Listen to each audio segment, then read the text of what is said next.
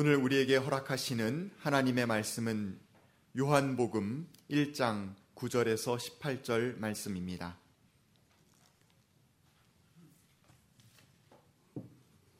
참 빛이 있었다. 그 빛이 세상에 와서 모든 사람을 비추고 있다. 그는 세상에 계셨다. 세상이 그로 말미암아 생겨났는데도 세상은 그를 알아보지 못하였다. 그가 자기 땅에 오셨으나 그의 백성은 그를 맞아들이지 않았다. 그러나 그를 맞아들인 사람들, 곧 그 이름을 믿는 사람들에게는 하나님의 자녀가 되는 특권을 주셨다. 이들은 혈통에서나 육정에서나 사람의 뜻에서 나지 아니하고 하나님에게서 났다. 그 말씀은 육신이 되어 우리 가운데 사셨다. 우리는 그의 영광을 보았다. 그것은 아버지께서 주신 외아들의 영광이었다. 그는 은혜와 진리가 충만하였다. 요한은 그에 대하여 증언하여 외쳤다. 이분이 내가 말씀드린 바로 그분입니다. 내 뒤에 오시는 분이 나보다 앞서신 분이라고 말씀드린 것은 이분을 두고 말한 것입니다. 그분은 사실 나보다 먼저 계신 분이기 때문입니다. 우리는 모두 그의 충만함에서 선물을 받되 은혜에 은혜를 더하여 받았다. 율법은 모세를 통하여 받았고 은혜와 진리는 예수 그리스도로 말미암아 생겨났다. 일찍이 하나님을 본 사람은 아무도 없다. 아버지의 품속에 계신 외아들이신 하나님께서 하나님을 알려주셨다. 이는 하나님의 말씀입니다.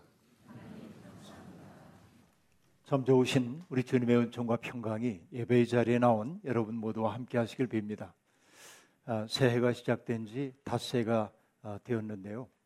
여러분 새해 첫 마음 그대로 유지하고 계십니까? 새해가 되면 새뜻한 느낌이 든다. 그렇게 말하는데 새뜻하다라고 하는 게 무슨 뜻인지 여러분 아십니까? 새롭고 산뜻하다. 새해가 됐는데도 별로 새롭고 산뜻한 느낌은 안 됩니다. 미세먼지가 낀 하늘을 보니까 더욱더 어제의 시간이 지속되는 것 같아 안타까운 마음이 아, 들기도 합니다. 아, 겨울만 되면 어, 뿌연 하늘을 바라보는 느낌이 어, 좋지는 않습니다. 그렇기 때문에 더욱더 청명한 하늘이 그립습니다. 뿐만 아니라 세상이 너무 흐려 있기 때문에 마음이 맑고 깨끗한 사람들을 만나고 싶은 마음이 점점 깊어 갑니다. 마음이 청결한 자가 복이 있다고 아, 주님이 우리에게 그렇게 말씀하신 것처럼 마음이 깨끗해서 그 마음 보면 내 마음이 화들짝 정신 나는 그런 마음들과 만나고 싶은 생각이 들기도 합니다. 아, 새해 여러분 어떤 소망을 품고 시작하셨습니까? 새해 다짐 어떤 것들이 있습니까? 아, 돈을 10억을 모아야지 이런 꿈 말고 내가 어떤 존재가 되어야 할까 이런 생각들을 여러분 가슴에 품어 보셨습니까? 아, 그 문태준이라고 하는 시인이 있는데요. 아, 그분의 산문 읽다가 새해를 맞이한 그의 다짐을 읽었습니다. 많이 공감이 됐습니다. 그 가운데 제 마음에 다가왔던 한 대목이 있습니다. 마음을 졸렬하게 쓰지 않겠다고 다짐한다. 구애됨이 없이 살겠다는 의지도 세워본다. 마음은 불이기 나름 아니던가. 그리고 그 다음이 중요합니다. 마음은 본래 큰 것으로 말하자면 세상을 품고 작은 것으로 말하자면 바늘도 용납하지 못하는 것이니 마음의 장광을 대해처럼 설원처럼 가져볼 요량이다.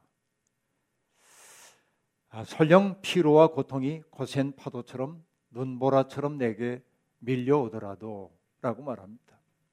마음먹기 나름이죠. 크기로 따지면 온 세상을 다 품을 수 있는 게 인간의 마음인데 또 비좁기로 말하면 바늘 하나 꽂을 자리 없는 게 우리의 마음인데 할 수 있다고 한다면은 내 마음을 배처럼 큰 바다처럼 아무도 밟지 않은 눈밭처럼 그렇게 한번 해보겠다. 어려움이 있더라도 여러분 이런 꿈조차 없이 사는 것보다는 중간에 포기하더라도 이런 꿈을 품고 사는 것은 매우 중요하다는 생각이 아, 듭니다. 아, 이 꿈에 접근하기 위해서 우리는 진리와 만나야 합니다. 오늘 본문 말씀은 참빛이 있었다라는 말로 시작되고 있습니다. 아, 빛이면 빛이지 참빛은 뭔가 하는 생각이 들 수도 있습니다. 여기에 참을 뜻하는 알레스티노스라고 하는 헬라어는 이름과 실제가 틈없이 일치한다. 그런 의미를 가지고 있습니다. 굳이 한자어로 얘기하자면 명실상부하다라는 말일 겁니다. 이름과 실제가 똑같다. 아, 결국 이 참빛은 예수 그리스도를 일컫는 말입니다만은 왜 예수 그리스도를 빛이라고 말하면 될 텐데 참빛이라고 말했을까? 그 까닭은 바로 요한 공동체가 처해 있던 현실과 관련이 됩니다. 거짓 교사들이 빛을 참칭하고 있었기 때문에 굳이 참빛이란 말을 쓰고 있는 겁니다. 사람들의 마음을 미혹해서 자기들의 뜻대로 움직이도록 만들려고 하는 거짓 교사들이 횡행하던 시절입니다. 실제로 그렇습니다. 거짓 선지자들이 내가 거짓이오라고 말하지 않습니다. 바울 사도도 그래서 말하죠. 사탄도 빛의 천사를 가장합니다. 라고 말합니다. 듣기 좋은 말하고 사람들에게 자기가 참이라고 얘기합니다. 거짓 선지자들이 거짓말만 하면 사람들은 금방 분별할 수 있습니다. 거짓말 장이들의 특색은 뭐냐면 거짓말과 진실을 섞는다는 데 있습니다. 빛과 어둠을 섞고 거룩한 것과 속된 것을 섞어 놓으므로 우리로 하여금 분별의 기준이 흐려지도록 만드는 거예요. 이것이 거짓 선지자들이 하고 있는 일이라고 말할 수 있겠습니다. 혼돈에 빠뜨리는 거예요. 뭐가 뭔지 모르겠어요. 그래서 사람들은 얘기합니다. 누가 무슨 말을 해도 믿을 수가 없어. 여러분, 지금 우리 사회가 처해 있는 영적 현실이 이러합니다. 그래서 사람들은 누가 무슨 말을 하더라도 곧이듣지 않고 오히려 조롱하고 경멸하고 혐오하고 증오하는 말들을 내뱉으며 살고 있습니다. 이런 현실이 여러분 뭐겠습니까? 어떤 분은 이런 현실을 뭐라고 하냐면 영적인 블랙아웃 상태다라고 얘기합니다. spiritual blackout이라고 얘기를 하고 있는데요. 블랙아웃이 뭔지 여러분 아시죠? 대규모 정전 사태를 일컫는 말입니다. 전기가 나가버린 거예요. 그리고 이것은 일시적인 의식 상실을 일컫는 말입니다. 의식을 잃어버렸어요. 뭐 술 마신 사람들이 필름 끊어졌다고 하는 식으로 의식이 사라진 거예요. 내가 어떻게 해야 하는지를 모르는 상태 속에 있어요. 우리가 살고 있는 시대가 바로 이렇기 때문에 영적인 분별력이 더욱더 요구되는 시대이고 참빛이신 주님을 우리가 따라야 할 까닭이 거기에 있다고 말할 수 있습니다. 요한은 참빛이 이 세상에 오셔서 사람들에게 모든 사람을 비췄다고 말하고 있습니다. 참빛이 와서 사람들을 비춘다고 하는 말은 어떤 의미일까요? 빛을 비춘다는 말은 그들이 어둠 가운데 있다는 말일 거고 어둠 가운데 있다는 말은 마땅히 보아야 할 것을 보지 못했단 말이고 주님이 오셔서 그들이 마땅히 보아야 할 것을 보도록 해주셨단 말일 겁니다. 여러분 무엇이 어둠입니까? 빛이 없는 상태가 어둠이지만 인간의 영혼의 어둠이라고 하는 것은 욕심이 우리의 눈을 가릴 때, 탐욕이 우리의 눈을 가릴 때 우리는 어둠 속에 있다고 말할 수밖에 없는데 어둠에 눈이 가려진 사람들은 자기 바깥에 있는 더 큰 세계를 바라보지 못하게 되어 있습니다. 타자들의 세계 혹은 하나님의 마음을 헤아리지 못하는 것이 바로 영적인 어둠이라 말할 수 있습니다. 그런데 주님은 바로 어둠 속에 있는 사람들에게 더 큰 세계를 바라보도록 빛을 비춰주셔야 되는 겁니다. 그 빛은 어떻게 작동됩니까? 차별 없는 사랑을 통해 작동됐습니다. 주님은 당신 앞에 나오는 모든 사람들을 하나님이 보내주신 사람으로 여겼습니다. 내 종교가 뭐냐, 피부색이 뭐냐, 인정이 뭐냐, 국적이 뭐냐 묻지 않으셨습니다. 다가오는 모든 사람들을 사랑으로 품어 안았습니다. 그래서 그들 속에 있는 아름다운 것들이 꽃 피우도록 만드셨습니다. 이것이 비춤이라고 얘기할 수 있습니다. 그러나 여러분, 세상은 그를 알아보지 못합니다. 자기 속에 빛이 없기 때문에 그렇습니다. 여기에서 세상이라고 번역되어 있는 단어는 코스모스의 번역어인데 우리가 알다시피 코스모스는 우주를 뜻하는 단어이기도 하고 어떤 것들이 질서 있게 배치되었음을 뜻하는 단어입니다. 그런데 성서 속에 들어오면서 이 코스모스의 의미는 변화가 되었습니다. 어떤 의미냐면 하나님을 등진 상태를 뜻하는 말이에요. 그리스도의 뜻을 따르지 않으려고 하는 그 마음이 코스모스로 나타나고 있는데 그러니까 이 세상 사람들은 예수를 참빛이신 그분을 맞아들이지 않았다라고 하는 말입니다. 세상은 그렇기 때문에 참빛이신 그분을 알아볼 수가 없었습니다. 알아보지 못한 까닭은 뭐냐면 알아볼 뜻이 없었기 때문에 그렇습니다. 왜 알아볼 뜻이 없었냐면 사람들은 자기가 어둠이라는 사실이 폭로되는 것을 매우 싫어합니다. 여러분, 우리는 부끄러운 일을 저지르면 다른 사람들이 행여 그것을 알아차릴까봐 두려워하지만 내심 깊숙한 곳에서는 뭐냐면 나 스스로에게 부끄러울까봐 걱정하는 게 인간이에요. 나 자신에게 떳떳하지 못하다고 느낄 때 사람은 더 큰 상처를 받게 마련인데 빛이 우리에게 비춰질 때 우리가 알게 되는 건 뭐냐면 나라는 존재가 이렇게 추하구나, 작구나. 나라는 존재가 이렇게 이기심 덩어리구나. 이걸 아는 거예요. 아파요. 그러니까 여러분 사람들은 빛 앞에 나오는 것을 꺼려 합니다. 어둠 속에서 적절히 어둠과 친밀하게 지내기를 원하는 것입니다. 여러분, 바로 이 상태를 뭐라고 얘기하냐면 그가 자기 땅에 오셨으나 사람들이 그를 영접하지 않았다라고 말하는 거예요. 여러분, 영접한다고 하는 것은 어떤 것입니까? 영접하기 위해서는 등 돌린 채 영접할 수는 없습니다. 그를 향하여 나아가는 것이 영접입니다. 참빛이신 주님을 영접한다고 하는 말은 어떤 것이겠습니까? 그분의 뜻, 그분이 우리에게 가르치시는 삶을 내 삶으로 모셔드리고 산다는 의미입니다. 이것이 영접함입니다. 우리가 그리스도를 마음속에 영접한다면 바로 예수 그리스도의 삶과 지향을 우리의 것으로 삼아야만 하는 것이지요. 주님을 영접한다는 것은 그런 겁니다. 그러나 세상이 주님을 영접하지 않았다. 성경이 그렇게 말합니다. 그러나 그 중에는 주님을 영접하는 사람들이 있었습니다. 주님을 믿는 사람들이었습니다. 믿는다고 하는 말은 어떤 일을 우리가 아, 참이라고 인정한다는 뜻도 있지만 누군가를 믿는다고 하는 것은 나를 그에게 맡긴다라고 하는 말이에요. 위탁한다라는 말이기도 합니다. 주님을 믿었다라고 하는 말은 뭐예요? 주님 앞에 나 자신을 맡겼다라는 얘기죠. 어떤 분이 얘기했습니다. 믿음이란 하나님의 부력을 신뢰하는 것이다. 수영할 때 여러분 물에다가 우리 자신을 맡기고 힘을 빼면 물이 우리를 떠올려 주는 것처럼 부력이 있는 것처럼 내가 어떻게든 해보려고 몸부림치는 것 아니라 하나님을 신뢰하고 나를 거기에 맡기는 것이 믿음이다라고 말하는데 우리가 하나님을 믿는다는 것은 바로 그런 말일 겁니다. 그래요. 여러분, 여러분 자신을 하나님께 온전히 맡기고 사십니까? 우리는 나 나름대로 살아보려고 발버둥을 치죠. 여러분, 그럼에도 불구하고 우리가 해야 하는 일은 노력해야 되지만 그러나 하나님께 모든 것 맡길 수 있는 여유가 있어야 합니다.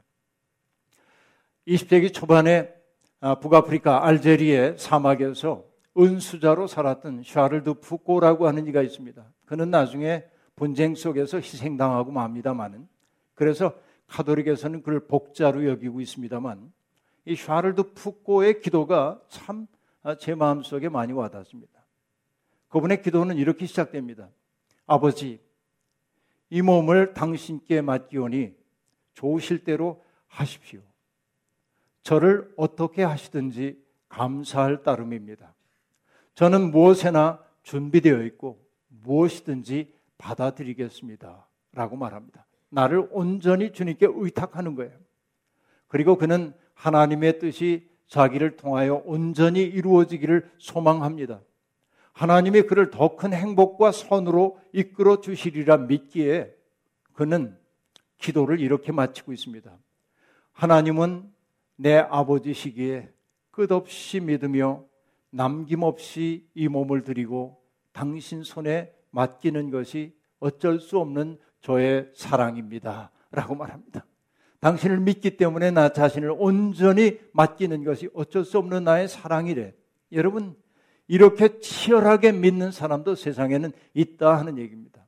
그런데 그렇게 믿는 사람들에게 하나님이 주신 특권이 있어요. 뭐냐면 그분의 자녀가 되는 특권을 주셨다라고 말합니다. 자, 여기에서 특권, 권세, 이 말이 또 오해를 빚어내기가 매우 쉽습니다. 특권하면 우리가 내 의지를 마구 부릴 수 있는 게 특권으로 생각해요. 그런 특권 주셨다는 말이 아닙니다. 권세 혹은 특권으로 번역되어 있는 이 말은 뭐냐면 하나님의 뜻에 대해서 자발적으로 아멘 할 수 있는 능력을 내게 주셨단 말이에요. 이게 자녀로서의 권세야. 하나님의 뜻을 내가 자발적으로 수용하고 기뻐할 수 있는 능력을 내게 주셨다. 이게 자녀로서의 아, 그 하나님이 주신 권세라고 얘기하고 있는 겁니다. 그러니까 여러분 믿음의 사람이 된다는 것은 혈통이나 육정으로 되는 일 아니고 인간의 의지로 되는 것 아니고 하나님이 그 마음을 내 속에 심어 주실 때만 그렇게 될 수 있는 것입니다. 하나님께로부터 난 자라야 하나님의 자녀라 할 수 있습니다. 그러나 여러분 세상에는 자기의 욕망을 종교적으로 치장하기 위해 하나님의 이름을 망령때 일컫는 사람들이 아주 많이 있습니다. 스스로 잘 믿는다고 여기는 사람들 가운데 아주 어, 거칠고 이기적이고 편협함에 사로잡혀 있고 인종주의자에다가 편협한 민족주의를 보이는 사람들이 있습니다. 그들은 여러분 스스로는 잘 믿는다고 생각하는지 모르지만 미안하지만 그들은 믿음의 길에 입문조차 하지 못한 사람들이라고 말할 수 있습니다. 성경을 100번 읽어도 소용없습니다. 철야 기도를 날마다 해도 아무 소용없습니다. 그 사람 속에서 겸손과 자비가 흘러나오지 않는다면 그 사람 속에서 증오와 혐오만이 흘러나온다고 한다면 그는 예수 그리스도와 무관한 사람이라고 말할 수밖에 없는 것입니다. 우리가 진정 하나님께로부터 난 사람이라면 여러분 겸손의 열매를 맺어야 합니다. 사람들을 대할 때 자비의 마음으로 대해야 합니다. 그런 우리의 삶의 결과는 뭐냐면 사람들을 분열시키는 게 아니라 일치시키는 삶, 연합시키는 삶을 살아야 한다 하는 말씀입니다. 성경은 예수 그리스도가 말씀이 육신이 되었다고 얘기합니다. 여러분, 요한복음에서 이 대목이 매우 중요합니다. 말씀이 사람이 되었다고 말하지 않아요. 말씀이 육신이 되었다고 말합니다. 육신을 뜻하는 사르스라고 하는 단어는 상당히 부정적 의미를 가질 수 있는 단어입니다. 그 사르스는 연약하고 상처받기 쉽고 유한하고 죄에 떨어질 수 있는 인간의 자연적 본능을 일컫는 말이에요.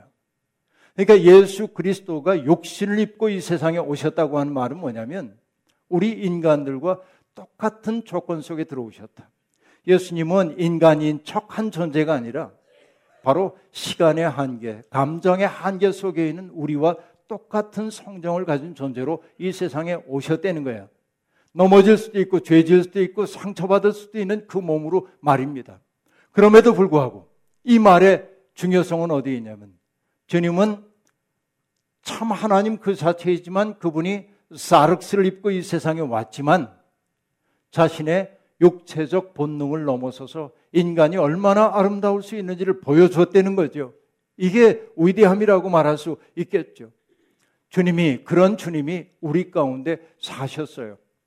우리 가운데 사셨다라고 말할 때 우리 가운데 장막을 치셨다. 이것이 올바른 번역일 텐데 장막을 뜻하는 스케나오라고 하는 이 말은 여러분 뭐와 관련되냐면 출애굽 공동체가 하나님을 만나기 위해 만들었던 회막 혹은 성막을 여러분 아시죠? 그 성막은 하나님의 영광이 가득 찼어요. 사람들은 그곳에 구름이 차 있는 모습을 보면 하나님의 영광을 느끼고 엎드렸습니다. 주님이 바로 장막을 치고 우리 가운데 머물렀다고 하는 얘기는 바로 출애굽의 성막을 우리에게 보여주고 있는 거예요. 예수 그리스도야말로 어떤 존재냐면 우리 가운데 계신 하나님의 임재, 하나님의 어떤 분인지를 우리에게 오롯이 보여주는 분으로 삶으로 보여주는 분으로 우리 가운데 계셨다라고 하는 얘기입니다. 여러분 바로 그것을 뭐라고 말합니까? 영광이라고 말해요. 우리는 보았다. 그분의 영광을 이라고 얘기합니다. 세례자 요한이 고백했죠. 예수님을 가리켜 뭐라고 얘기합니까? 보라 세상 죄를 지고 가는 하나님의 어린 양이라고 말하면서 성령이 그분 위에 머무는 것을 보았다고 말합니다. 그리고 바로 그것이 영광이라고 말합니다. 영광도 어떤 영광이에요? 외아들의 영광. 여러분, 많은 기독교인들이 이 외아들 혹은 독생자라고 하는 말 때문에 걸려 넘어질 때가 많이 있습니다. 그러니까 이게 홀로 독자이기 때문에 하나님의 아들 그분 한 분 아주 배타적으로 그분 한 분이라고 생각합니다. 그러나 여러분 여기 외아들이라고 하는 말은 하나님과의 친밀함, 내가 아버지 안에 있고 아버지가 내 안에 있다고 얘기했던 그리스도의 그 친밀함을 나타내기 위한 은유적 언어이지 수사로서의 하나를 뜻하는 건 아니다 하는 얘기입니다. 우리들도 하나님의 아들이고 딸입니다. 그죠? 그러니까 예수 그리스도가 외아들이라고 고백하는 것은 하나님과 그분 사이에 아주 친밀하고 틈없는 일치가 있었음을 나타내는 거예요. 여러분, 그 외아들의 영광이 어떻게 나타납니까? 은혜와 진리로 나타난다고 얘기하고 있습니다. 그 외아들의 영광을 우리는 은혜와 진리를 통해 분별할 수 있습니다. 은혜를 뜻하는 카리스라고 하는 단어는 어떤 의미냐면 기쁨, 즐거움, 달콤함 혹은 사랑스러움을 주는 것 이게 은혜예요. 그러니까 여러분 예수 그리스도가 사람들에게 주었던 것이 뭐냐면 기쁨을 돌려줬어요. 사랑스러움을 돌려줬어요. 달콤함을 돌려주는 거예요. 그러니까 우리가 은혜 가운데 있다고 하는 말은 뭐냐면 바로 누군가에게 기쁨을 주는 사람이 되는 거예요. 자발적으로. 나도 모르는 사이에. 나의 있음 그 자체가 누군가에게 기쁨이 되고 행복이 되는 삶을 사는 거예요. 여러분, 은혜에 충만한 사람은 방언 기도 잘하는 사람이 아니고 만나는 모든 사람들에게 그런 따뜻함을 안겨주는 사람이에요. 이게 은혜예요. 여러분, 얼굴빛 맑은 사람 만나고 싶다고 말씀드렸잖아요. 함석헌 선생님이 얼굴이란 시에서 얘기합니다. 우리가 이 세상에 왜 왔나? 얼굴 하나 보러 왔지. 라고 얘기하면서 어떤 얼굴을 얘기하냐면 이렇게 얘기합니다. 그 얼굴만 보면 세상을 잊고 그 얼굴만 보면 나를 잊고 시간이 오는지 가는지 모르고 밥을 먹었는지 아니 먹었는지 모르는 얼굴. 그 얼굴만 대하면 키가 하늘에 닿는 것 하고 그 얼굴만 대하면 가슴이 큰 바다 같아. 나물 위에 주고 싶은 맘 파도처럼 일어나고 가슴이 그저 시원한 그저 마주 앉아 바라만 보고 싶은 얼굴. 바로 예수 그리스도의 얼굴이 그러했다고 얘기합니다. 여러분, 우리가 정말 그런 예수를 믿는 사람들이라고 한다면 우리 얼굴이 그렇게 바뀌어 가야 하잖아요. 여러분 얼굴을 지금 제가 보고 있습니다. 마주 앉아 그저 바라만 보고 싶은 얼굴인지 이거 잘생기고 못생기고의 문제가 아니에요. 그 속에 은혜가 있는 사람은 뭐냐면 기쁨, 즐거움, 사랑스러움, 달콤함을 주는 거예요. 우리가 그런 은혜 가운데 있어야 한다 하는 얘기이죠. 여러분 그 얼굴만 만나면 사람이 어떻게 살아야 하는지 확연히 알게 되고 또 그렇게 살고 싶은 마음을 일으키는 것이 바로 은혜이고 그 은혜 속에 있는 것을 볼 때 사람들은 영광을 본다. 그런 얘기예요. 그리고 여러분, 은혜만이 아니라 그 속에 뭐가 있었습니까? 진리가 있었다라고 말합니다.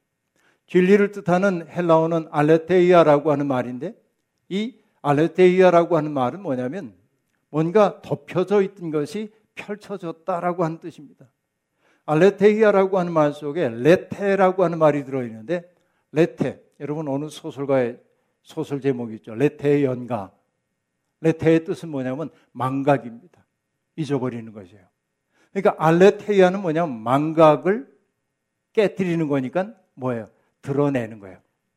그러니까 진리가 충만하다고 하는 말은 뭐냐면 바로 예수 그리스도께서 하신 일이 뭐냐면 인간의 욕망으로 말미암아 가려져 있던 나의 본성을 드러냈단 말이에요. 인간은 여러분 무엇입니까? 하나님의 형상이잖아요. 인간 하나님의 형상이잖아요. 그러니까 하나님의 형상이란 말은 뭐예요?